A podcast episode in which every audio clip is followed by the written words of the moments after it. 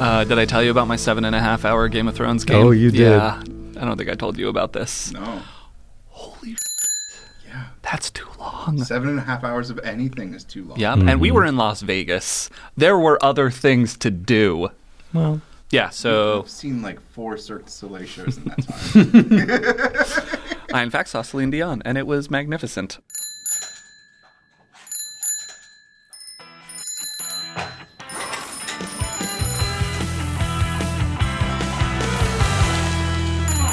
Hello, and welcome to another episode of The Bike Shed. I'm your host, Chris Toomey, and I'm joined today by Edward Loveall, developer here in our Boston office. How's it going, Edward? it's going well, Chris. How are you? I'm doing well. Thank you so much for joining us. Thanks for having me. So you have, I would say, a very interesting history with regard to this company called Thoughtbot. Um, as I said, you are here as a developer. You've been here now for uh, six months, eight months, Uh, coming up on a year in June, late Okay. June. but you have actually uh, worked with Thoughtbot in a couple of capacities in the past. So can you describe a little bit the the path that you took and, and where you are now? Yes, I came to Thoughtbot first as a design apprentice. Did that for a summer and then went off to work at a couple other jobs, including doing some freelance independent work. And now I am back as a developer. Interesting uh, transition there. Yes. Uh, Yeah. Smash cut to the end. Suddenly a developer. Yeah, there's a dot dot dot ellipsis dream sure. Uh, sequence. So I want to ask, how was your experience with the apprenticeship? Because I think that's an interesting thing that we have here at Thoughtbot. It it was super interesting. It was very positive. I mean, I did realize sort of over the course of a couple of years that I did not want to be a designer. However, the apprenticeship itself was incredible, and I learned more about design than I ever have in the rest of my my career combined, I think. But it was super great being able to work alongside people. You have a mentor, a different mentor each month. You're working on actual real client work alongside those mentors. And it introduced me to consulting work, which I had never really done before. It was amazing. Fantastic. I love the apprenticeship. I think it's such a fantastic aspect of how we work here at Thoughtbot and how we're, frankly, able to bring a lot of really talented folks onto the team. When I think of how many different people that I work with now day to day that started as apprentices, there are a lot of them um, across both design and development. Uh, and I would be remiss if I did not mention that we are actively hiring now, if you are interested in applying for an apprentice position, note that we no longer list them separately on the website. Instead, you'll just apply for the relevant designer or developer position, and we'll make the determination as needed during the interview process where the best spot for you might be. This is a recent change that comes on the heels of a few other changes intended to reduce bias in the hiring process and make sure we afford every opportunity possible to folks who are applying. So please send in those applications. We'd love to get to know you. Um, but again, I, I think it's a fantastic program, and Edward, I, I hope you'll co sign that. Highly recommended. Cosign. Oh, and I also forgot during my independent developer time, I wrote a book for Thoughtbot.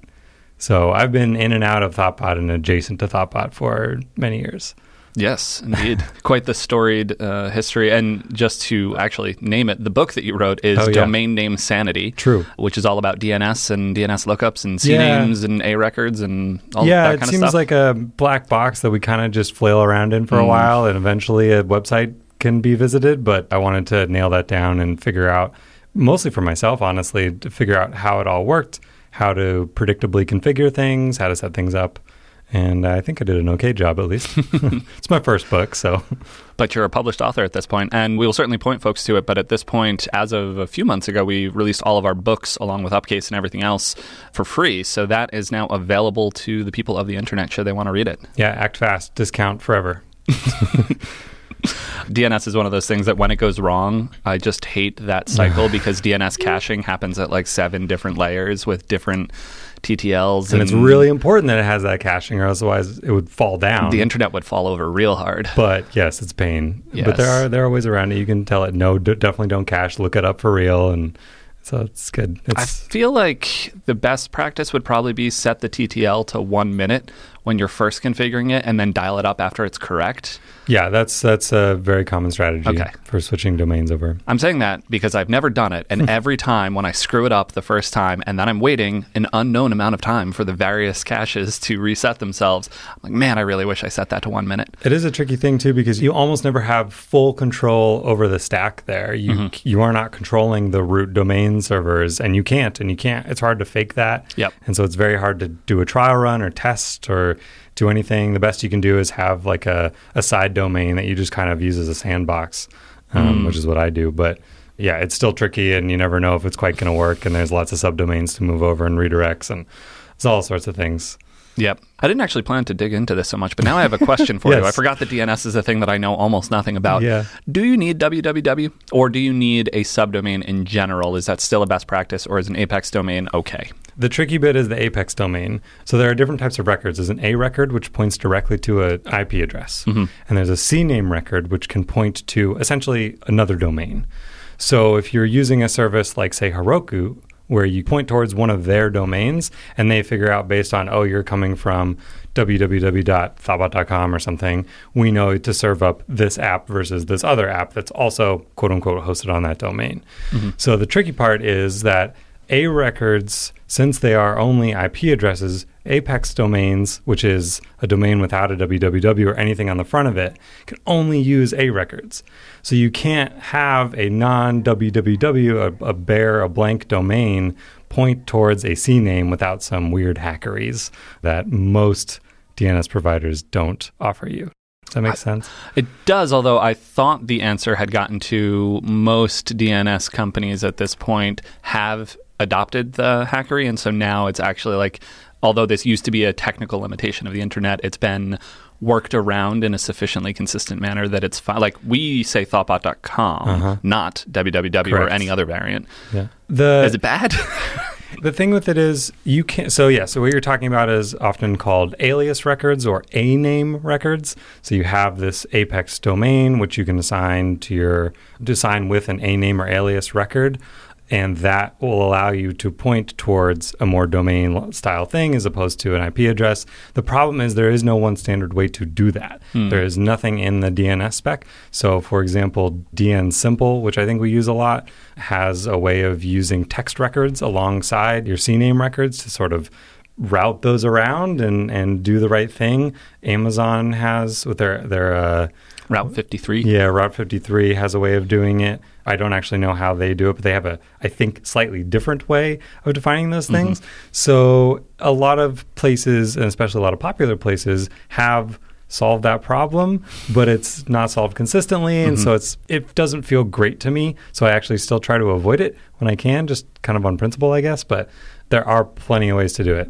So when you say avoid it on principle, the mechanism for avoiding that, do you have www in front of your personal domain? I think so. I think I do. I have to, actually have to check. I don't remember off the top of my head. I don't visit my own website that much. Right. and it's one of those that it will automatically redirect to the whichever you I define to be think the canonical. Oh, you know what I do? I don't actually host my website on Heroku. I have self-hosted and spun up my own server. Oh, so there's I don't an have to IP worry- address? So there's an actual You have IP an IP address? I, well, I mean, yeah, IPv4? I believe so. Those things are precious. I know. Aren't I'm- we almost out of them? I'm stealing them. it's my fault. Sorry. Just hoarding them off to the side. All right. Well, that was a fun adventure. I appreciate you digging into that with me. It's again, it's one of those things that I learn just enough once every six months. Completely forget it by the next time I need it. I should probably get a hold of that book you have. It's okay. I'll read it to you. Ah. We'll do a live reading. Story time. Well, speaking of coming back to your history with Thoughtbot, one of the other things that you did is I believe you were part of the origin story of the Giant Robots podcast, our first and canonical podcast here at Thoughtbot. Is that true? That is true. I was in a meeting with Chad and Ben Orenstein, however many years ago that was. They wanted to start a podcast, and I wanted to. I thought it would be a good idea to also start a podcast, and coincidentally, both sort of thought that at the same time. We had a little meeting. I bought a bunch of gear. We set up the first thing, which I think we still even have some of that gear mm-hmm. today. It's still going strong, which I'm proud of. I edited the first bunch of episodes. I don't remember how many, probably in the 30 ish range or Oh, wow. something like that. And then it's gone on since then. And now, of course, Tom is editing all the episodes and doing a great job. Yeah. With the exception of we do have a secret internal podcast. True. Uh, that you are the host, editor, director. You're, you're everything for this. Um, Mostly because Tom doesn't have time. Yes. but yes. We have a, a bunch of podcasts, it turns out, which I think podcast is a fantastic medium. I personally really enjoy. Like, I find blog posts really hard to write for me personally. Yeah, I tend to overthink them, but a podcast just kind of works. I find I'm in that same camp where I think out loud and s- with speaking and hearing that that helps me think and it's harder for me to write it down in like a diary or a blog post or whatever form. So yeah, we we have this internal podcast called Fantastic Bots and Where to Find Them, and the goal of it was to interview other coworkers here at Thoughtbot and just get to know other people and people have other lives outside of work and sort of a company I don't know. I guess there's like a, a company almanac of, hmm. of, people, so you could get to know other people. And then also, I play a lot of Dungeons and Dragons style type games outside of work, and so I also throw some kind of Dungeons and Dragons related monster at them for them to fight in a real life scenario. And it's a lot of fun. And um, we keep it internal because I want people to be able to talk with their voice because I want to get to know them as a person, not with sort of Thoughtbot voice. Not that I don't have my own opinions, but I am, like right now, speaking with Thoughtbot voice. Mm-hmm. And that's a great thing, but I wanted people to be a little more free to say whatever they wanted to say and feel safe about it.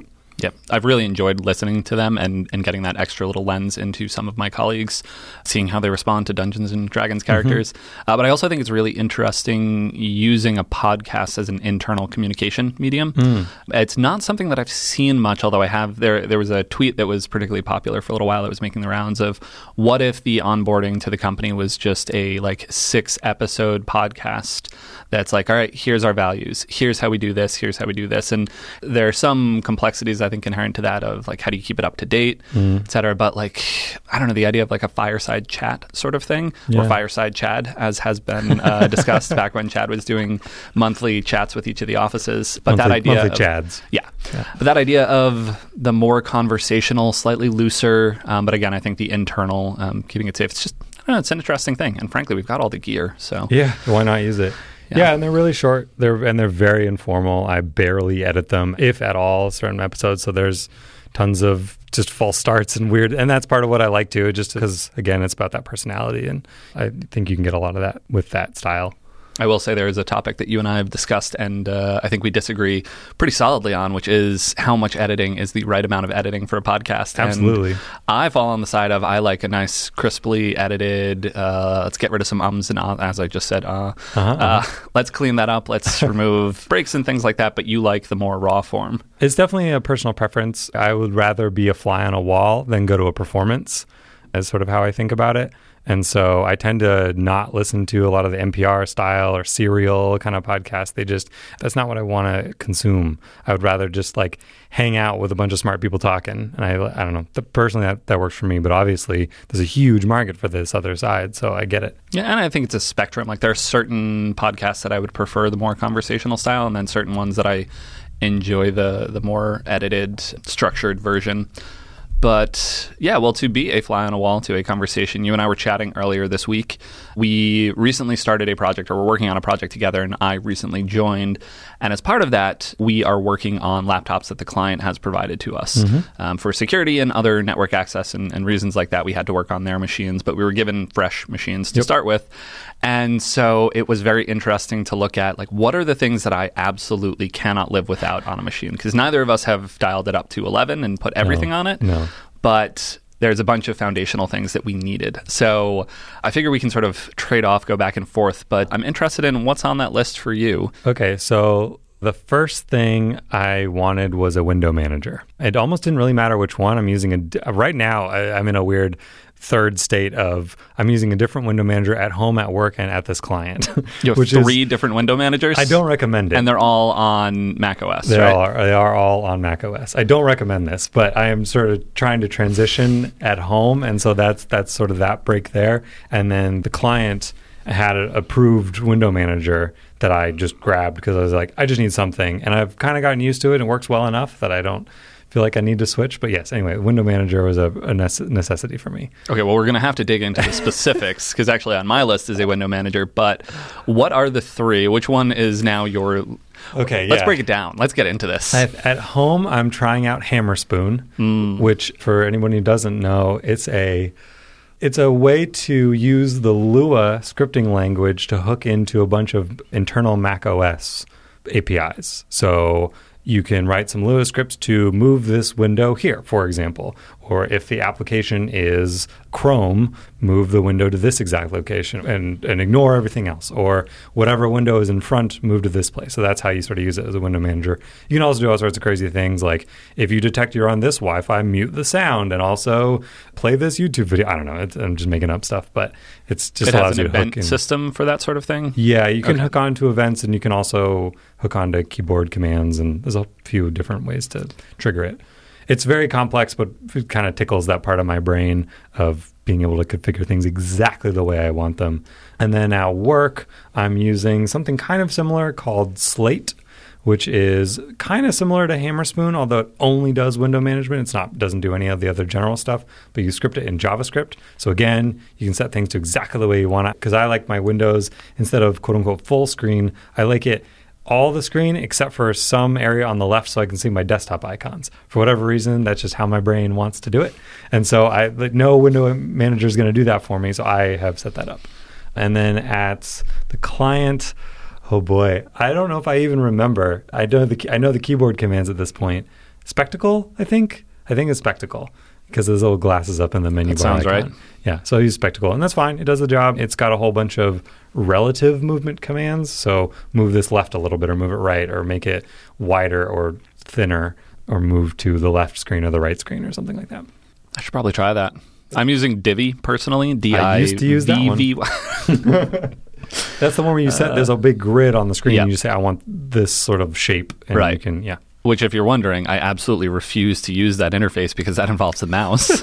Yeah. So I've configured a couple of Oh, yeah, global yeah. hotkeys at this point that I have one for full screen and then I have one for what I refer to as middle, which is I basically have a, a bar on the left and right. So I'm not taking it. It's basically because our monitors are too wide at this point Yeah. and I don't want to develop using the full screen. Yes. Because then, like, Flexbox, flex all the way out. Nope, too much, too much. So I somewhat artificially constrain my screen by using that middle space. Um, but again, I never use the clicky bit of that. So Yeah, but, even to configure those hotkeys, I think you have to use the clicky bit of that. initially, yes. Yeah, yeah. I do But just the sometimes use just the, the mouse, just as little as humanly possible. It's a good goal. Spectacle seems like a good option. I, I've heard of all of the others. It's interesting. I've never spent much time trying to configure a window manager.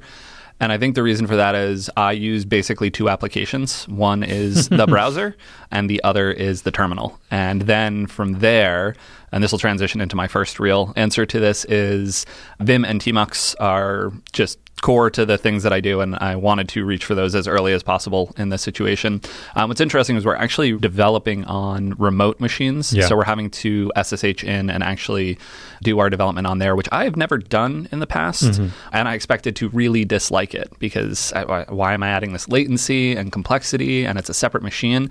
I'm actually perfectly fine with it. It surprised me how comfortable I found it, but I think it's because I basically live my life on the command line anyway. And so Tmux turns out that'll run on a server over Works SSH. well. There's a tiny bit of latency, but not even enough that I really even notice it. But yeah, so I installed my dot files and configured Vim and Tmux, and I have almost all of the same level of functionality that I have on my normal machine. I've had to disable a few things, and some things just due to the nature of the the project that we're working on don't work the same. But yeah, Vim and Tmux were core, and it's been nice to just have that familiarity. That is a huge advantage to being a Vim user, which I am not. And so I am feeling a little more pain. I can't use the quite the editor I want to. It doesn't quite set up in the same way. So I have to use this different editor and I'm a little bit more uncomfortable and I'm relearning a bunch of shortcuts. It's going fine, but it's definitely that is a huge advantage to just Vim is pretty much everywhere as mm-hmm. long as you're on a command line in the Unix world at least, which this is. So I'll be honest though, that has not been on my list of reasons that I use Vim ever. yeah. Uh, like I know it's Doesn't one of the core much. things that like oh VI is on every single server, so if you know it, you're comfortable. Turns out if I open stock Vim, I'm pretty unco- I can get around and it's fine, but I've become so accustomed to a lot of things that feels weird, feels broken in some subtle ways. I've actually worked to unwind some of my unique and specific configurations since working at Thoughtbot because we do a lot of pairing and occasionally folks will come over and they'll try and do something on my Vim and it won't work right. And I'm like, oh yeah, I over I overwrote that core configuration. That like, oh, I know that this key map normally does this thing, but now it's doing this other thing. And so, particularly Joe Ferris, our CTO, has a way of just making. he's not angry; he's just disappointed. uh, it's that sort of thing. So I've slowly unwound a lot of those, and thus stock VI or Vim is okay, but it was nice to be able to, to get my configuration. But now I finally get to take advantage of that thing that it works on a server. This is a really cool thing about the VS Code Live Share extension mm. is that if you were both using VS Code and you have your own setup, you can connect and the person connecting to you has their completely own setup, which might be VI kind of key bindings or Emacs key bindings or just Mac OS. It doesn't matter what the other person has, the person hosting. You can use whatever you want and you are independent and it's great, which is a huge, huge win that we've finally gotten to in this development world in 2018, 19. I'm surprised that I haven't heard of this as a mechanism before, like what you're describing the VS Code Live Share, because it seems obvious in retrospect, if technically incredibly difficult. Like I imagine, I think that's the problem. It works out that their architecture was uh, worked for this, but I remember hearing about it. I'm like, oh yeah, that that is the thing. Like even tmate, which is sort of my gold standard yeah. for pairing, which tmate is a custom build of Tmux that someone is running a server somewhere. I, I probably should understand more of the details, but basically it does like SSH port forwarding or something like that. And then on the two machines, you're able to both connect to essentially the same Tmux session and move around. But whoever's the host, you're in their tmux. And so whatever custom key bindings I have for tmux are active. And then you're using my Vim, and whatever I'm using for Vim, that's what you're in. And so this seems like such a better way that each person gets their own normal view of the world, normal keyboard shortcuts, normal build thing. Oh, that's actually interesting.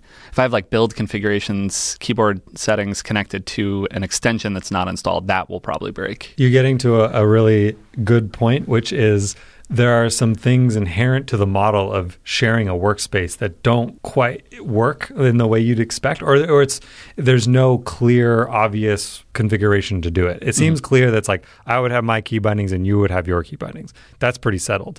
But when you start getting into the realm of like, well, what is configuration really? Like, if I have a split open, is that part of configuration? Should that be mirrored? Where is my cursor? Where is your cursor? Do I follow you around constantly? Should be working in different files? And there's no clear answer depending on the situation it gets weird. And yeah, like do you do you run tests on their machine or your machine? What if your thing isn't set up? Which environment are you in? Which terminal are you running? It's very weird. It gets strange very quickly, but certainly for the 98% use case, just typing, it's amazing. I thought typing wasn't the bottleneck, though. That's what they always told me. Well, uh, well so I'm actually intrigued. So if you run tests through this, what does it do? Like whose VS terminal Code, opens? So I don't have a setup where I run my test triggered from my editor. So this doesn't come up so much for me. VS Code does provide a terminal and which uses your local configuration of whoever I guess is hosting. I'm pretty sure. So if you were connecting to me and you ran the test, I think they would run on my machine. Uh, but I don't actually know because that's not how I work usually. Yeah, And I sort of run that out of band. My guess is like there's one host, and that's controlling the windows that are open, and then keystrokes are passed through and translated into editor commands. I think and that's that maybe the mechanism, yeah. but but it is an interesting question of. Yeah, who's in charge and what does it mean to type a key? Yeah, and you can choose to follow the person or not. So we can be following each other, or you can follow me, or I can follow you. It's neat. neat if a lot. Yeah, you do have to now think about those problems when you are an end user as opposed to never caring because it's just you on your machine always. I'll be honest, when I first heard about this, I was like, oh, cool. Okay, we've solved it. This yeah. is done. And I hadn't thought any further about it. And yeah. now, in this very moment, you are causing me to rethink so many foundational things. It is great, though. I don't want to make it sound yeah. like it's too complex. Like, it, it's it's a really, really wonderful solution mm-hmm. that I highly suggest everyone at least check out on a, on a Friday or a weekend or something, some free time that you have. We're going to take a quick break to tell you about today's sponsor. This episode is brought to you by CircleCI, the continuous integration and delivery service used by companies like Twilio, Intuit, WeWork, Tinder, and even us here at Thoughtbot. CI and CD are so important for keeping teams building, it's all CircleCI does. They focus on creating powerful, flexible CI CD pipelines so that you and your team can focus on doing what you do best. Whether you're a company of 5 or 500, CircleCI can build, test, and deploy your Linux and Mac OS projects from GitHub and Bitbucket in their cloud or installed on your servers. And anyone can sign up and start building for free since CircleCI gives both private and public projects a thousand free build minutes per month. Sign up and start building for free at circleci.com slash bikeshed. Thank you to CircleCI for sponsoring our show. Well, yeah, coming back to our list of the absolute critical things. So, Vim and Tmux was my most recent one. What's your next one? What else did you have to have? My next, I think, really big pain point was copy and paste history. That was, especially with code, I've really come to rely on let me copy this little bit, let me copy that little bit, and then let me transpose them, copy A into B and B into A. There's a ton of that that I do, or just trying to hold it on. I made a joke the other day that copy and paste history is the is the true version control. Just sort of keep these little buffers in my thing, like, oh, let me try this other things. Let me copy what I currently have, try some experiment. Oh, that didn't work. Just go find that in the copy paste buffer and paste it right back in. So I use Alfred for that, which is also this general purpose Swiss Army knife tool that launches apps and a gazillion other things. But I think I could probably be quite happy with just a copy paste history. Yeah, interestingly, Alfred is the next on my list as well. What has been extra interesting to me is the sort of stress test of we're on these new machines, but it's not a permanent thing, so it only makes sense to do the bare necessities. And my usage of Alfred on my day to day computer is pretty heavy. I have a bunch of workflows. I've set up things for getting to Heroku or getting to GitHub, or we recently introduced a search functionality within Thoughtbot. And so I'm trying to build a workflow for that and all of these different things and just lots of tweaks. And at the end of the day, when I installed Alfred on this machine, I set up a set of hotkeys, so global hotkeys to bounce between the terminal, chat, Spotify, and Chrome. Those are the four applications that I want to have like quick keyboard driven access to. And then, so that's a hotkeys based workflow that I did. Clipboard history was actually probably the one that I felt most pointedly. And so I also had to get the clipboard history enabled. Although for me, it's much less in like Vim has multiple clipboards and things like that. So I experienced that less while editing between documents like in Vim, but a lot of, oh, I need to copy this from Stack Overflow that I found and get that into my editor, but I want to copy two of them. Now I want to have both, have the clipboard history and be able to bring both in or a list of things or anything like that. But yeah, clipboard history was a huge one. And then I have a couple of custom shortcuts for jumping directly to certain URLs which I guess you could use bookmarks for in a browser. I think that's how people have Yeah. historically done this. that is a classic way to do it. Uh, but I really like the um, sort of fuzzy matching of, and always like, I get to everything from the same starting point.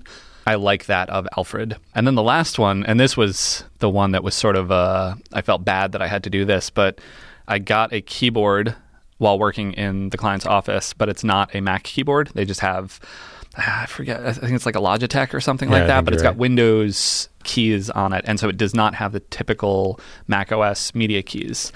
And so I tried for a while to hack some different things, and finally I ended up writing a handful of AppleScript scripts, connecting them to an Alfred workflow and some global hotkeys. Did you get a hammer spoon? Uh, would it do that? Does I it think so. yeah, I mean, it's probably just Yeah. dispatching Exactly. AppleScript or things like that under the hood. So I purposefully didn't want to go that far. No, I, wouldn't tr- recommend it.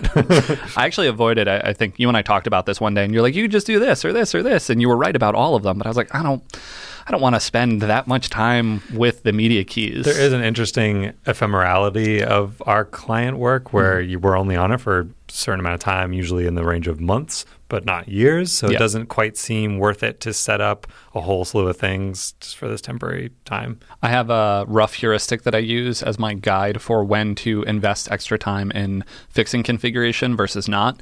And the rule is roughly I need to feel an acute pain, which granted that's a bit of a loose terminology, but an acute pain three times. Three distinct like days or like if it's the morning and the afternoon, I guess I'll count that. But Do you want me to start throwing rocks at you? Some acute pain?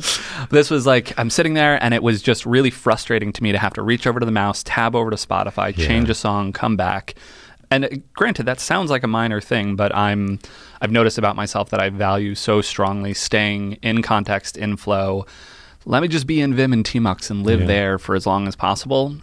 That when the third time that I was like ah, that sound is probably how I would define an acute pain. I was like ah that was when I actually put in the work. And thankfully, it was more straightforward than I was expecting. I was also concerned it was going to be like two hours of sleuthing around on Stack Overflow to find the right incantations of uh, AppleScript, which is a language that I am Yeah. not that familiar with, not that well versed in. But yeah, so Alfred overall, fantastic piece of software. It's interesting because I'm thinking I don't know if I have a third thing on my list, which surprises me, and maybe I will come up with something that I'm just forgetting. But I this is maybe the other side of why I don't use Vim is because I am so comfortable and used to all of the standard Mac OS everything. And even just moving around in text and going back and forth. So I'm using a different editor, I'm using a different browser, even, and many of those sort of global system wide keyboard commands transfer. And so I'm definitely not quite at home, but I'm not so foreign that I felt much of a need to set up much else. Not that Vim isn't amazing, like it's not it's not one versus the other, but that that's I have always felt comfortable with that, and I've always been so fast at navigating text in the the normal Mac OS ways that I just really kind of want those augmented, not replaced. I don't know if you feel that way or not, but I think I feel the opposite, but I fully get and, and respect. Like it, it almost sounds like you're defending yourself here, Maybe and a little is bit. that is definitively not. That's not this space. Yeah, that's no, not what you're right. here. But everything that you're describing, I, I have felt the pain associated with doing. Like I'm not as familiar with the system interactions, and there is no consistency between the applications I use. The terminal's kind of weird. Tmux Hmm. Yeah. also kind of weird. Vim also kind of weird. Stack them up on top of each other, you got a whole pile of weird there. Yeah. And I have spent years honing and refining that. And that's been an investment of effort, but it means that like when I go to a new app, I'm just like, oh, how's this app work? Hmm. There's no familiarity to me, the, unlike what you're describing that you've built up or that you've you've sort of embraced that. And I think that it sort of fits with the whole Apple vibe of things work really well together and they hmm. are cohesive and consistent and like design guidelines even. human I- interface guidelines. Yeah. I have sort of accepted not spending time and embracing those. I basically view my usage of Mac OS as Linux, but with, I don't know, more rounded corners. And Yeah. it's weird that I've never actually opted to jump to Linux, like to Arch Linux, which we have a few users of here at Thoughtbot.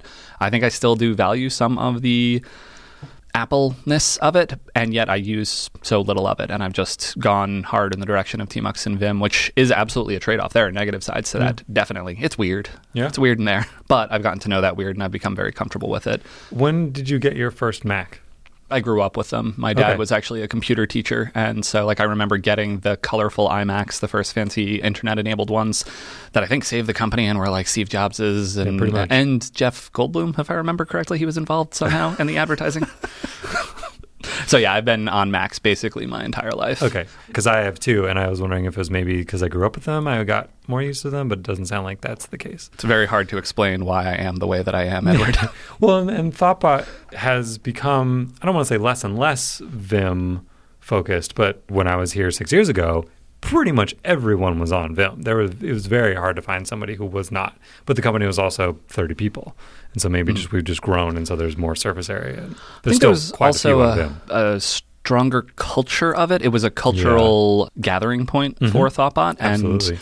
but there are a lot of things that have evolved over time in Thoughtbot, and I also think it's critically important and fits well with the Thoughtbot vibe to not be a monoculture around anything.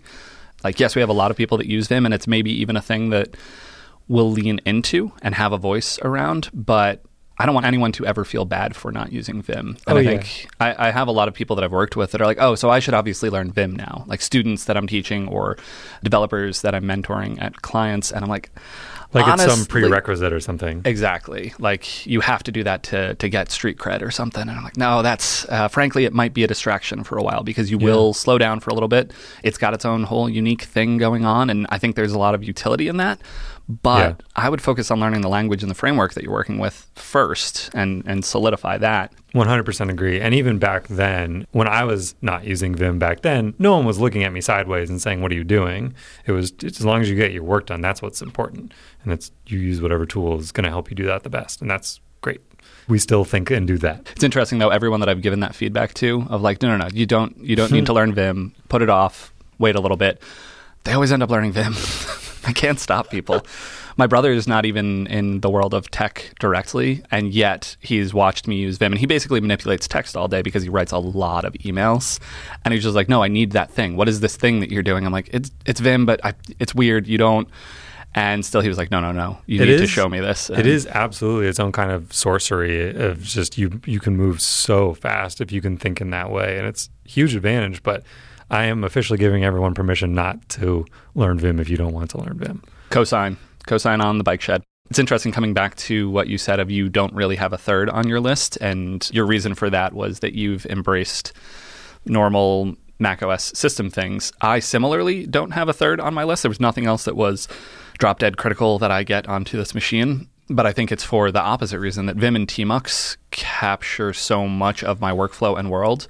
Uh, and it's actually been a little bit painful on this project because there's a lot of specific configurations that the client has in terms of linting and style fixes and things like that that I just they're not working in my editor whereas you've adopted the the like editor workflow that the client has and so things are working great for you and I am enjoying my normal editor experience and then I get to the end of whatever work I'm doing like all right let's do the lint fixes now where do the semicolons go I can never remember and that has definitely been a bit painful but, but yeah nonetheless I do not have a third on my list Cosign.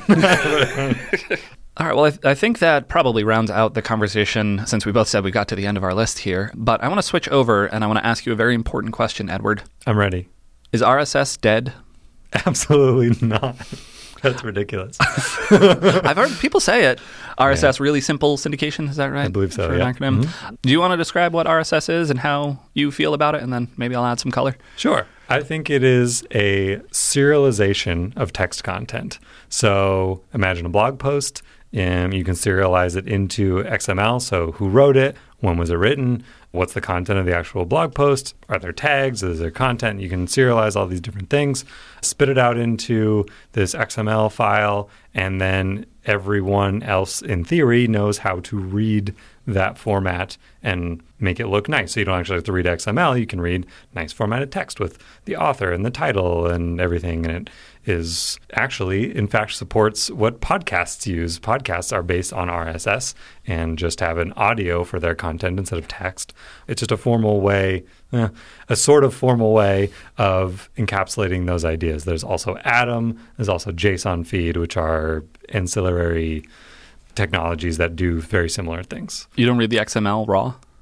no, weird. only when I'm developing. because that's just me. Uh, no, I, I similarly, I absolutely love RSS, and I like when Google Reader shut down, which at this point was a number of years ago. I remember people highlighting that as the end of RSS. The end of RSS, not as a technology, because it's just an open standard. I don't even know how formalized it is, but it's a Yeah. it's a thing that some people There agreed is on. a spec, like I don't know who owns it, but yeah, For me, it represents the idea of sort of distributed nature of the internet, and Yeah. I don't like email newsletters. I don't know. Mm. That, does that make me weird? no, I hope not. Uh, certainly, you wouldn't say that. Makes me weird. but I, I like the pull based nature of RSS. Yeah. People are putting out content, and then on my schedule, I get to go through and review it all. I can see all of Thoughtbot's blog posts. It's actually part of how I keep up with what Thoughtbot has to say. Is Same. I read our blog through RSS, and I read other folks' blogs, and I love that as a way for people to put things out into the world and me to have access to them on my schedule and distribute it in async and all those great things. it decouples it, it decentralizes it, and it lets people, like you said, do things on their own terms. You, know, you can read it when you want to. I can publish when I want to, and there's a middle thing in between that's just this agreement that everyone has that we're all going to read and write in this way, which is beautiful. It's just how websites also work, and it's also beautiful. It's great. I mean, it's a wonderful world. It is the wonderful world of the web. I mean, it perhaps uh, too lofty, but it's sort of what I view as the dream of the internet. This distributed Yeah. place where we can all connect and share things, and so core to it. And yeah, so RSS is still out there, everybody. RSS is In case great. you're not using it, you are for a podcast, but otherwise, It does have some weird corners. Like the quote unquote spec has some ambiguity in it as to like, for example, like how authors are defined, and that gets a little weird. And so then there was Atom feeds, which are very similar but have slightly different and a little more strict rules. They pretty much everywhere supports both. And then there's a third that has recently come out called JSON feed, which is pretty much just what you'd think. It's just that, again, those posts serialize as JSON instead. It's a very light, lightweight spec, and it's a lot easier to get right as opposed to RSS, where it's a little easier to mess up and a hmm. lot of feeds can get malformed with them. But the core concept is all the same. Let's agree on a thing and let's shuttle it back and forth. And almost everywhere that supports JSON feed supports RSS or Atom or both. Hmm. Mostly what I've seen is like there is an RSS reader or a feed reader. I think they're sort of uh, mm-hmm. pivoting in, in terminology. And this is a case where I celebrate being completely non technical of like, I don't really Yeah. care about the format. And I just want to be able to read the thing. And ideally, this software abstracts over that. I personally use Feedly. Mm-hmm. I Do use I- Feedbin. Is that a desktop app? No. It's a web app? Yes. Okay. But I use a, uh, a reader client called ReadKit that uses Feedbin as the backend. Gotcha. Yeah. I will say though, as you like, I was unfamiliar with uh, JSON feed. Is that did I? Did Yeah. I Mhm. uh, JSON feed. There's a small voice in the back of my head that like.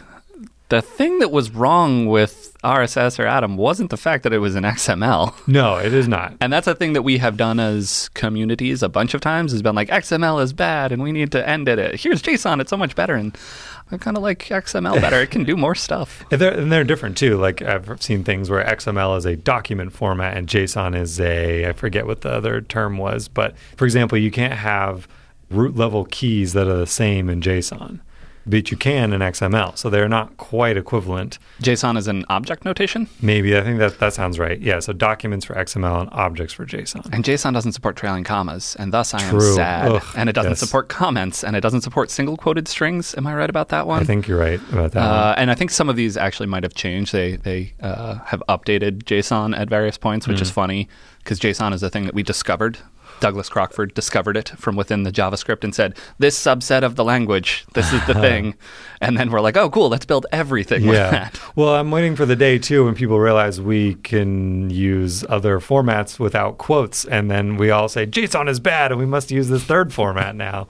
It, it's it's just a matter of time, but fight against it, folks. In the classic history of XKCD having a comic for everything, well, there are 14 competing standards, so I'm going to do the correct thing, which is introduce one final standard to unite them all. And, And now now there are 15, 15. standards. Well, okay, so I think that's all I know about RSS and how lovely it is. It is wonderful. Please go use it. Um, would you like to hear a weird, interesting security hack regarding CSS that I found? CSS and security. CSS and security. Uh, yes, I would love to hear The a S's weird. in CSS do not mean security. well, the first one doesn't, and the second one also doesn't. also does not. Yeah, correct. okay. Yes. so I saw this come up on Lobsters. You familiar with Lobsters? like lobste.rs. Yes. Lobster. Lobster. Oh, yes. it's nice and uh, Boston themed. Yeah, th- this is a sort of Hacker News ish style link website for developer based concepts. And someone put a link on there talking about how you can use CSS and JavaScript to discover someone's history using the visited pseudo element. So, Wait, you can do this? Y- Well, you theoretically could if browsers didn't stop you, which Ah. they do, which is definitely a good thing. So I'll walk you through it. So everyone knows the sort of blue link means you haven't visited it yet, and that purple link means you have visited it. So imagine going to a website and with JavaScript looking to see if each link in some set of links was blue or purple. You could then determine if someone had visited google.com or facebook.com or thoughtbot.com. So with the JavaScript APIs that you can check for this, the browsers are blocking those queries. They either misreport or don't report in some cases, depending on the thing. I find misreport so much more interesting of the two. like, don't report seems like the obvious answer, but misreporting, being like, yeah, it's yellow. Uh, that's that sounds like a thing that would happen. So there's two properties. We have color and then also imagine font size. So we could say for all links that are visited, they should be this color and this font size. And then JavaScript could attempt to query those things and figure out which websites you visited. However, the browser will just straight up lie about the color. It will say it's blue or whatever color all links are supposed to be, I believe. But for font size, you actually cannot change the size of a visited link. And the reason for that is because it could just lie and say, hey, no, actually, this is font size 12 pixels or whatever. But instead, you could imagine what if you placed an element next to that visited link and you could actually look at the offset of that other element to figure out if that link was visited or not. Does it do you follow? Is that I think, yeah, so what space it occupies. And they misrepresent that? They don't allow you to change the font size. Oh, right, because you could then. Oh wow, layers, it gets man. really tricky. And I was actually I need to look to see what other things this applies to because like what if you set the transform like the CSS transform or there's plenty of other properties you could try to set and determine based on itself or other elements which was visited. And I don't know how deep that rabbit hole goes. But it's a really interesting little like this is so simple, such an easy way to try to determine part of a user's history. And I'm very glad that browsers are doing at least the minimum steps required to block it, even if it's a little strange and maybe not what you'd expect, especially if you're trying to style some visited links. I can simultaneously imagine the afternoon of just hair pulling, being like, "I why can Yeah. I not style this? I know that I'm typing it in," and just having that not work. But at the same time, the quiet, hidden work of the heroes that build Yeah. browsers are such unbelievably complicated pieces of software. Oh, Like my I goodness. honestly am astonished that they work at all, that they work as performantly as they do. They approach operating system level complexity. Yeah, People write whole UIs and UI systems inside of browsers, which is what an OS does. Like that is Yep. what an OS is for. I'm almost certain you can run Windows 95 inside of the Right, browser yeah, now with like can. ECMAScript cross compiling and uh, Browsers have caught up to 1995 OS level. Uh, but they really are just such immensely complicated pieces of technology. And then to imagine like the mailing list thread where someone's like, "Oh, there's a bug. Uh, we need to be able to query the font size," and some someone with the deep knowledge of the ways, it's like, "No, no, no, can't do that." But then, like you were saying, as we're introducing new properties and trying to move the web forward. I'm guessing there is someone trying to hold that line and say, no, we have, for reasons of privacy and security, we are constantly trying to safeguard. And just like the sandboxing of JavaScript, Yeah. again, that doesn't seem like it should work. How are we pulling this off, everybody? But we seem to be. JavaScript is a complicated thing in and of itself, but the fact that I pretty confidently can go to any website and unless there's a zero day that I happen to run into, Right. which happens, um, but again, people work very quickly to resolve those. I feel confident that that thing's not going to do anything. Now, if something magically downloads onto my computer, I know not to click that thing. That's on me. But Yeah. but that balance of utility and functionality versus security and privacy and what a line to walk. I'm very glad there are people, honestly, on both sides of that, pushing for the right things because to make developers' life easier makes my life easier, right? Mm-hmm. But also, I want my security and privacy protected. So it, it's thank you to those folks out there doing that. The heroes of the internet. Well, with that, Edward, I think this has been a fantastic, wide ranging, varying adventure. Yeah, meandering. Well living up to the title Bike Shed, I would say. so thank you so much for joining us. Where can folks find more of you on the internet? Oh boy, yeah, you can go to edwardloveall.com, no www, and you can find, I think, probably any link that would get to me there. Awesome. Well, we will include links to that in the show notes. And thanks again for joining us. Thank you. Show notes for this episode can be found at bikeshed.fm. If you've enjoyed this episode or any of the others, you can leave us a rating or review on iTunes or share it on Twitter. And if you have any feedback for this or any of the other episodes, you can reach us at at underscore bikeshed, or you can reach me at Chris Toomey on Twitter, or you can email us at hosts at bikeshed.fm. Thanks so much for listening, and we'll see you on the next episode. This podcast was brought to you by Thoughtbot. We are experienced designers and developers who turn your idea into the right product. With local studios in Boston, San Francisco, New York, London, Austin, and Raleigh, let's build something great together.